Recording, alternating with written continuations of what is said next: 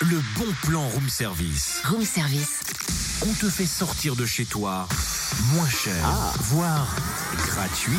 Et voilà, une jolie pile de piles. T'appelles ça une pile, toi Non, mais tu fais prédire une montagne de piles. Ouais, mais pas n'importe quelle pile. hein. Ce sont des piles usagées.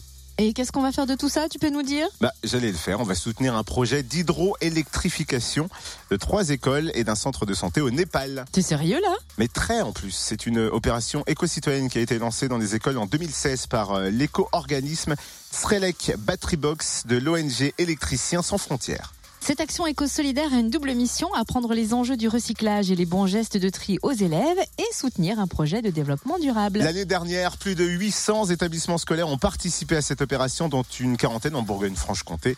1,5 million euh, cinq de piles et de batteries usagées ont été collectées pour soutenir quatre projets de développement durable en Afrique. Alors place à la troisième édition cette année pour soutenir cette fois-ci le Népal.